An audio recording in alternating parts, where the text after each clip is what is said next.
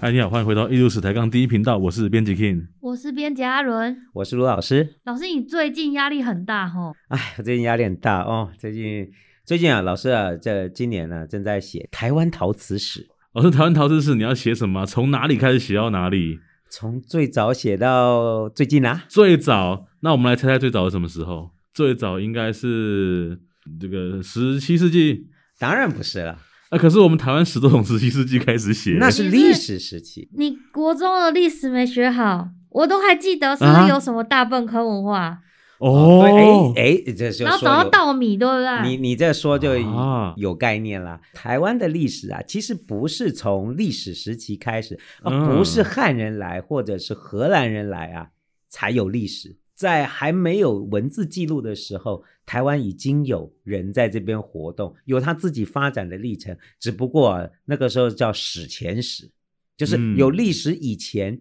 就有人类发展和活动的历史。所以台湾在史前时期，他们就已经开始在做陶瓷器了。哦，有哦，很久啊。就我们今天的资料来看哦，在距今五千到七千年前就已经开始有史前的人在台湾生活，然后制作陶器。这个历史啊，其实是透过考古发掘认识的。台湾岛上史前的发展历史哦，甚至还有更早的、更早的旧石器时代，那时候就没有陶器了。啊，比如说距今一万年前或者是三万年前，台湾就已经有人了。只是这时候的人哦，他不会做陶器，哦那他们就。不会做陶器用手去河边捧水喝吗？捧水这样捧捧回来，水也就掉光啦。所以搞不当好然要他们拿技术个很容好器啊，拿个椰子壳啊，或者是哦，椰子壳好用，拿一个不啊，有没有把不啊把它这个切一半，或者不过它是瓜瓜类，是不是？不啊哦，不啊，葫芦吧葫芦哦葫芦是哦葫芦葫芦好，重点就是啊，台湾有陶瓷的历史其实非常早，从距今五千年到七千年就有呃史前人开始制作陶器，让他的生活更为便利、更为方便，不管是这个取水啊，或者是炊煮食物啊，哦，会煮饭，储藏食物啊，都可以用陶器来作为很重要的工具。啊所以他们那时候都是用陶锅哦、有陶锅、陶罐都有，而且上面还有特殊的装饰。哇，他那个包出来的饭一定特别好吃。嗯嗯，我没吃过，我不知道。那不是砂锅都这样吗？我们还哎有差不多就是砂锅那种我跟你感讲觉， 对啊吧、史前的陶器里面有，哎，史前人不是笨蛋、嗯啊，哼人家也是弄得很清楚。在台湾呢、我们今天就今天考古资料来看，史前人好多好多种啊，从距今七千年到距今四百年前，台湾曾经出现过各式各样的史前人，在不同的地方、不同的族群啊，他们做出来的陶器也都不大一样。不过哦，有一点很重要，就是他们也知道不同的陶器，它那个成分会有一点差别。比如说有一种叫夹沙陶，就还比是较粗粘土里面啊要把沙子揉进去，这样子吼、那个陶器就是你说的 砂锅。那个砂锅什么意思啊？砂锅可以在火上面直接煮，对啦，就可以煮鱼头了。对哦、它的那个那个抗膨胀系数啊，就是非常强，可以在火上加热，不会爆掉。要不然你现在把一个瓷碗拿去瓦斯炉上烧，你看会不会炸掉？还真没试过。呃我也没试过、啊欸不要这样做，不要这样做，那个是会死人的哦。好，所以说哈、他还知道哦，有一种叫夹沙陶，就是可以在火上加热的；有一种叫泥质陶，它的陶器比较细致，就拿来吃饭哦、拿来喝水。所以史前人就知道、哦、粘土啊，还做过加工啊、做过处理，就可以做出各式各样的陶器。所以是有史前人已经被炸过了，他们才发现这件事。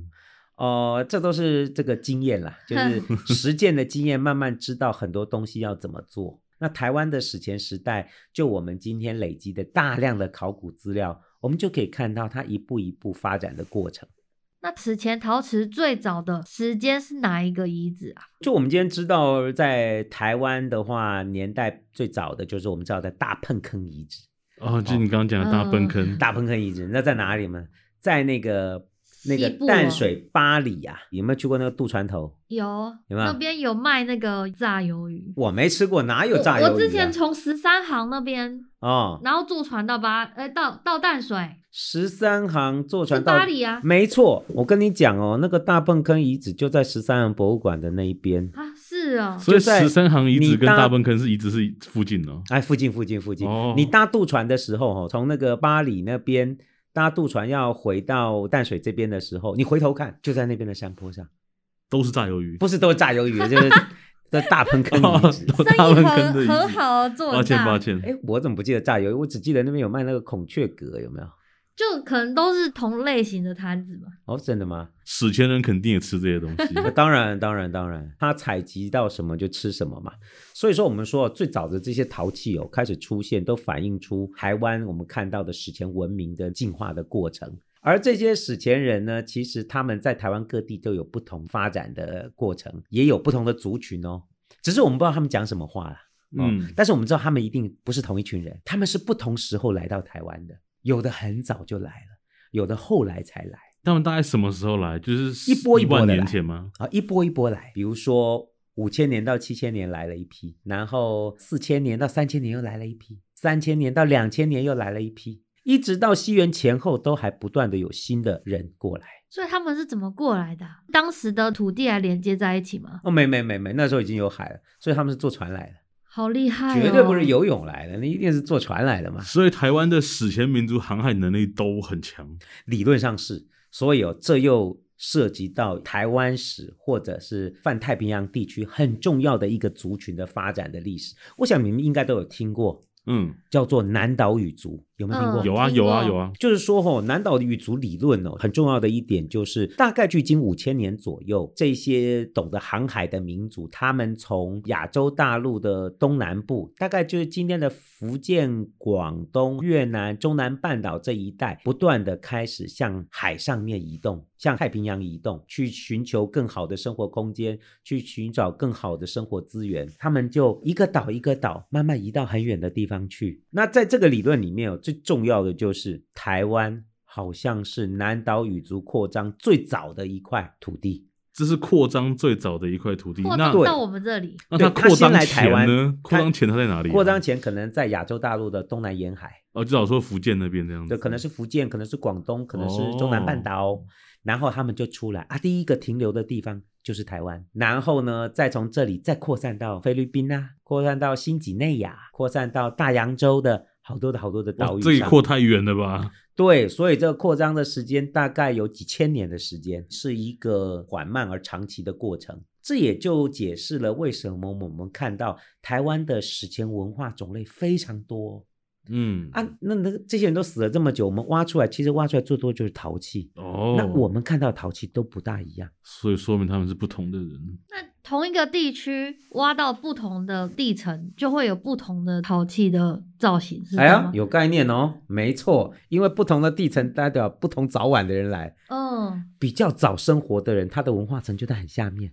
比较晚来的，他文化层就比较上面。你一挖下去，就跟切蛋糕一样，一切下去发现，哎呦，好几层啊！啊，每一层的人都不大一样，那关联性也不强吗？有的有些关联，知道他是他的祖先，哦，有一些一看，那根本不是一码子事，呃嗯哼根本不是一群人。这一群人跟上面那一群人根本他们都没有关系。会不会是什么征服的关系？嗯，我觉得也有可能哦，有一些嗯其实是有比较强势的民族进来，哦，他可能就会占据原来的那批人的生活的领域，把他赶走，会不会有这种可能呢？我想也是有的。所以说，哎，从这样子连下来哦，台湾史前的文化很多就跟后来的原住民族的文化有些是连在一起了。哦，以前我们曾经讲过原住民陶的里面的那种陶瓷设计吗？对，有一些可能确实就是他的祖先，比如说啊，今天我们在台南看到的希拉雅族，哦，他们不是十七世纪的那一天忽然冒出来的，好不好？没有那种事，好不好？人家是有祖先的，人家是也有源头的。我们今天知道希拉雅族哦，考古有挖到，在深的地方挖到一种金属器时代的史前人，叫做鸟松人，因为最早是在鸟台南的鸟松被找到，那个陶器哦就很像，你说鸟松跟希拉雅族的陶器很那像，陶器非常像，就表示人家的生活习惯是差不多的嘛。只是他生活的时间哈、比较早，还没有历史的时候，人家就已经在这边生活了。他一直活活活活到今天，就中间忽然有汉人在十七世纪的一六二四年，有荷兰人来到这边啊、一看哦，这边有原住民，他就叫希拉雅族。可是人家早就在这边待很久了，好不好？你只是你不知道而已啊。所以说它是连在一起的。只是呃，我们从历史的概念会一刀切，巴啷把它切下去，你会切成两半，一种叫希拉雅族，嗯一种叫鸟松史前文化，嗯，其实人家是连续的。人家哦自始至终就在这个土地上生活，不是他新冒出来的，是你来好不好？你刚来，你看到了，你就把它嗯哼记下来。所以哦，那从这种我们对于古代物质文化或古代的历史，你就发现历史是连续的，有一段有记录啊，之前没记录，就变成不同的这个概两念。拨人的感觉哎、。其实是一波人啊、哦，所以希腊雅族是有祖先的，他的祖先人就是史前人。像我们今天知道，生活在台北盆地或台湾北部地区的凯达格兰族，有没有？今天台北市来总统府前面叫凯达格兰大道，对，那个那边的平埔族叫凯达格兰族，人家有没有祖先？有啊，该不他会的嗯就是十三行吧？没错，就是哦十三行晚期的那个特征。所以考古学家哦，把这个凯达格兰族的陶器跟十三行的最晚的那一段，就会把它拼在一起，居就发然现都上哦它是了，都在一起的嘛。人家从头到尾就在那边生活，好不好？是这些汉人跟这些西方人来了以后才有了记录，并不代表之前是没有人的。这也让我们看到台湾的历史是连续的，这些文化也都有来源。哎，这很有趣耶。那老师，我就好奇一件事了。我们以前讲过很酷炫的阿美族的陶瓷啊，那它连接到史前人会是什么啊我？告诉你，阿美族也有祖先。哦，那个考古学家啊，在台湾东部地区的花莲一带、啊，挖对到一种文化类型，叫晋普文化。嗯，晋普文化就是一种金属器时代的史前文化。结果晋普文化挖出来那个陶器，很多类型就跟阿美族的一模一样。哦，哦，你看那个水罐啊，阿多嗯摩啊，哼哼哼或者是那个陶赠啊，叫塔多罗难，我们之前有讲过，对，之前讲过哎，，都有挖到哎、还有那个祭祀用的那个小杯子叫迪瓦斯，有没有？对，啊，进补文化有挖到类似的小杯子哦，所以说你从陶器上看到那个联系是非常强的，人家就是这样慢慢发展过来的一个族群，所以人家合有自己文化发展的历程。所以合理推断，晋普文化的人可能讲的就是阿美族语这样。你这个讲法是合理的，也许有一些变化吧，只是我们不是那么清楚，因为我们不知道史前人怎么讲话，嗯、我们只知道现代的阿美族他们还保留了自己的族语，但是可以想象。这个族语最先的源头，也许是可以上溯到史前时代的。我们以前讲过，有一个是用原住民语写成的新港文书啊，希腊雅族的，所以有没有可能新港文书记录的跟鸟松文化记录的东西是一样的？呃，记录的东西当然改变了啦，就是说内容是改变，可是那个语言特别是一样的。你说的对，就道理是一样的。嗯我想语言可能是有连续的，只是我们没有办法透过考古挖到声音，我们听到的声音只有和文字上面表达的这些语汇，最后在历史时代被记录下来。我们没有办法挖到一个过去的声音，没有录音机这种东西嘛，真的对不对？所以物质文化的遗留对我们来说，就是是一个可以去判断就是民族延续性的一个证明。对，所以讲到这边，陶器很重要。啊真的哎，嗯告诉你，挖出来最不会烂的就是陶器，都是靠陶瓷来辨识这些族其群的啊他连接很多的物质文化，只要有机的都烂光了，那个保存很难的。比如说木头、编织的织品，嗯呃，一张纸，嗯这些有机材质很难留下来。可是陶器却是基本上不会烂掉。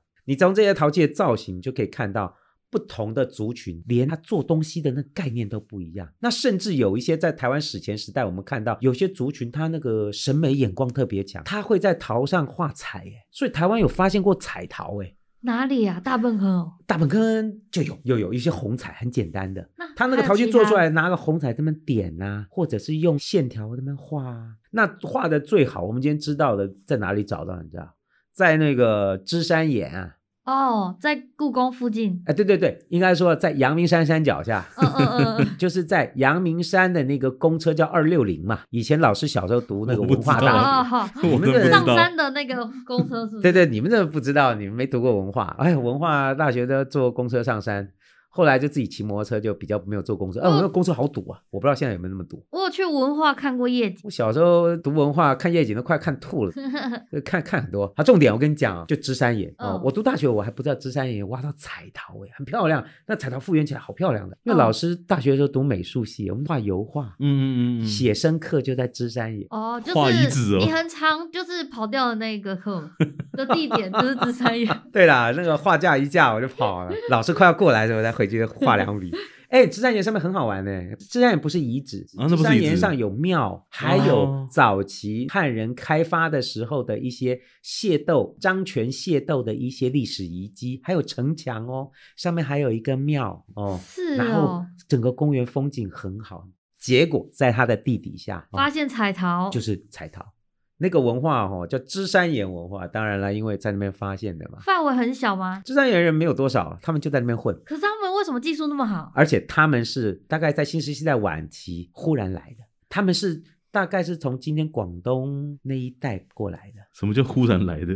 就是说之前没有他们， 哦，他们也就活那段时间，嗯，他们大概就在新石器时代晚期某一段时间啊，就在这边生活，会用鹿角啊或者石头做工具，然后他们那个彩陶，可能是今天我们知道全台湾彩陶做的最好的就是他们，用黑彩啊，用斜线啊、三角形啊、弧线啊，用点点啊，就可以装饰那个陶器，装饰的很漂亮。那除了彩陶以外，有没有特别让老师觉得就是艺术的规格比较高的陶器啊？再讲一个有趣的，就跟这个嗯族群的联系，跟那个很特殊的这种纹饰或符号有关。那个我们都知道，排湾族和卢凯族他们的古陶壶上都有百百步步蛇蛇，啦你们看过？有百步有蛇有，两只，而有没且有还是贴上去的，头对着头，然后尾巴往外卷，然后是浮雕的，好漂亮，贴上去的。你说排湾族、卢凯族怎么会做这个？一定他们祖先就开始做嘛，对不对？结果我们考古也有挖到，哦，就是在台湾南部地区，今天知道的垦丁这个地方、屏东恒春这个地方，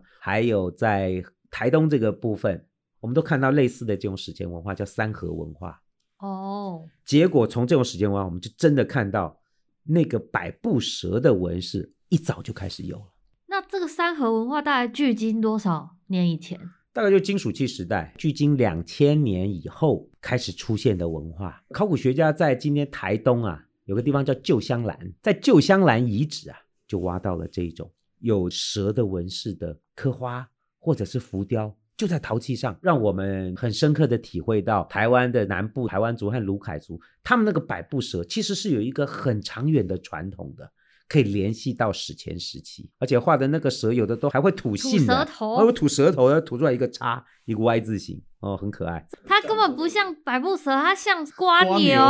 看起来让我乍想看。到好伊吧藤润二的漩涡啊对吧？那看起来像瓜牛哎呃，，瓜牛瓜牛啊、好，你看没有看那蛇身上还有点点，有没有？对啊，那那个陶片上它还会用戳印的，有没有？那个舌头吐出来像一个嗯勾勾一样，有没 有？看来他们对这 个在线自然还有一点距离。他们到底对蛇有什么误会？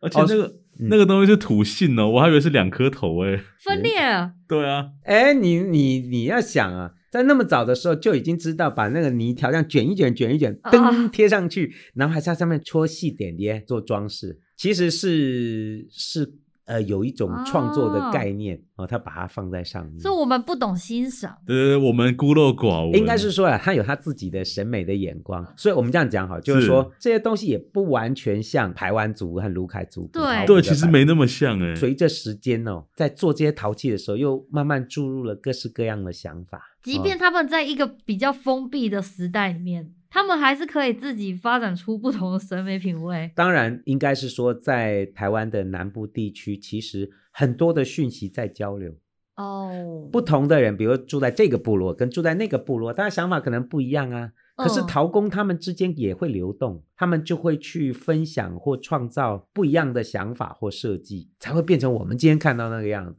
只是里面很多这些交流的细节我们不知道了，嗯，我们只看到这些东西保留下来。那在晚近的十七世纪以后，住在台湾的这些原住民，他们有受到其他影响吗？有哦，这个冲击大了哦。十七世纪以后、哦，台湾原住民他们开始受到汉人或者是外来的影响非常大，有一些到最后连自己制陶的传统都消失了，因为进口的外来的比较方便便嗯宜又好用，他就不自己做了，哦，就不自己做了。所以我们看到的是，大概进入历史时期以后，台湾原住民族很多他们原本会做陶，慢慢就不做了。就用外来的比较方便，我们就看到明清的很多陶器和瓷器就取代了原住民自己的做陶。就是说，我们现在看到好多原住民不会做陶，但是在最早的资料里面，像日本人的他们调查就说他们会做，只是一下就没有了，或者是在清代的记录里面他们会做。只清是代是怎么说的啊、清代哦，清代会说他们有自己的陶器，而且还有专有的名词哦，叫马告。嗯马告不是胡椒的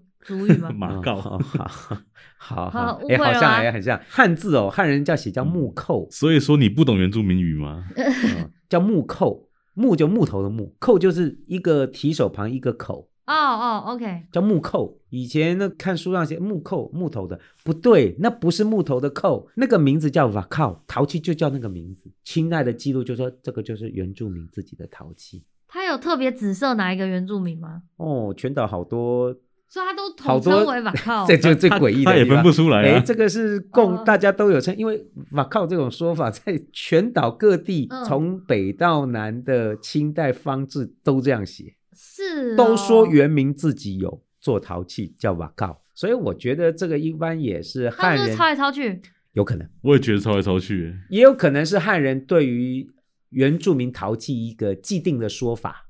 就就这么称了。但是我可以确定的是，各族都有自己的传统，应该是不一样的，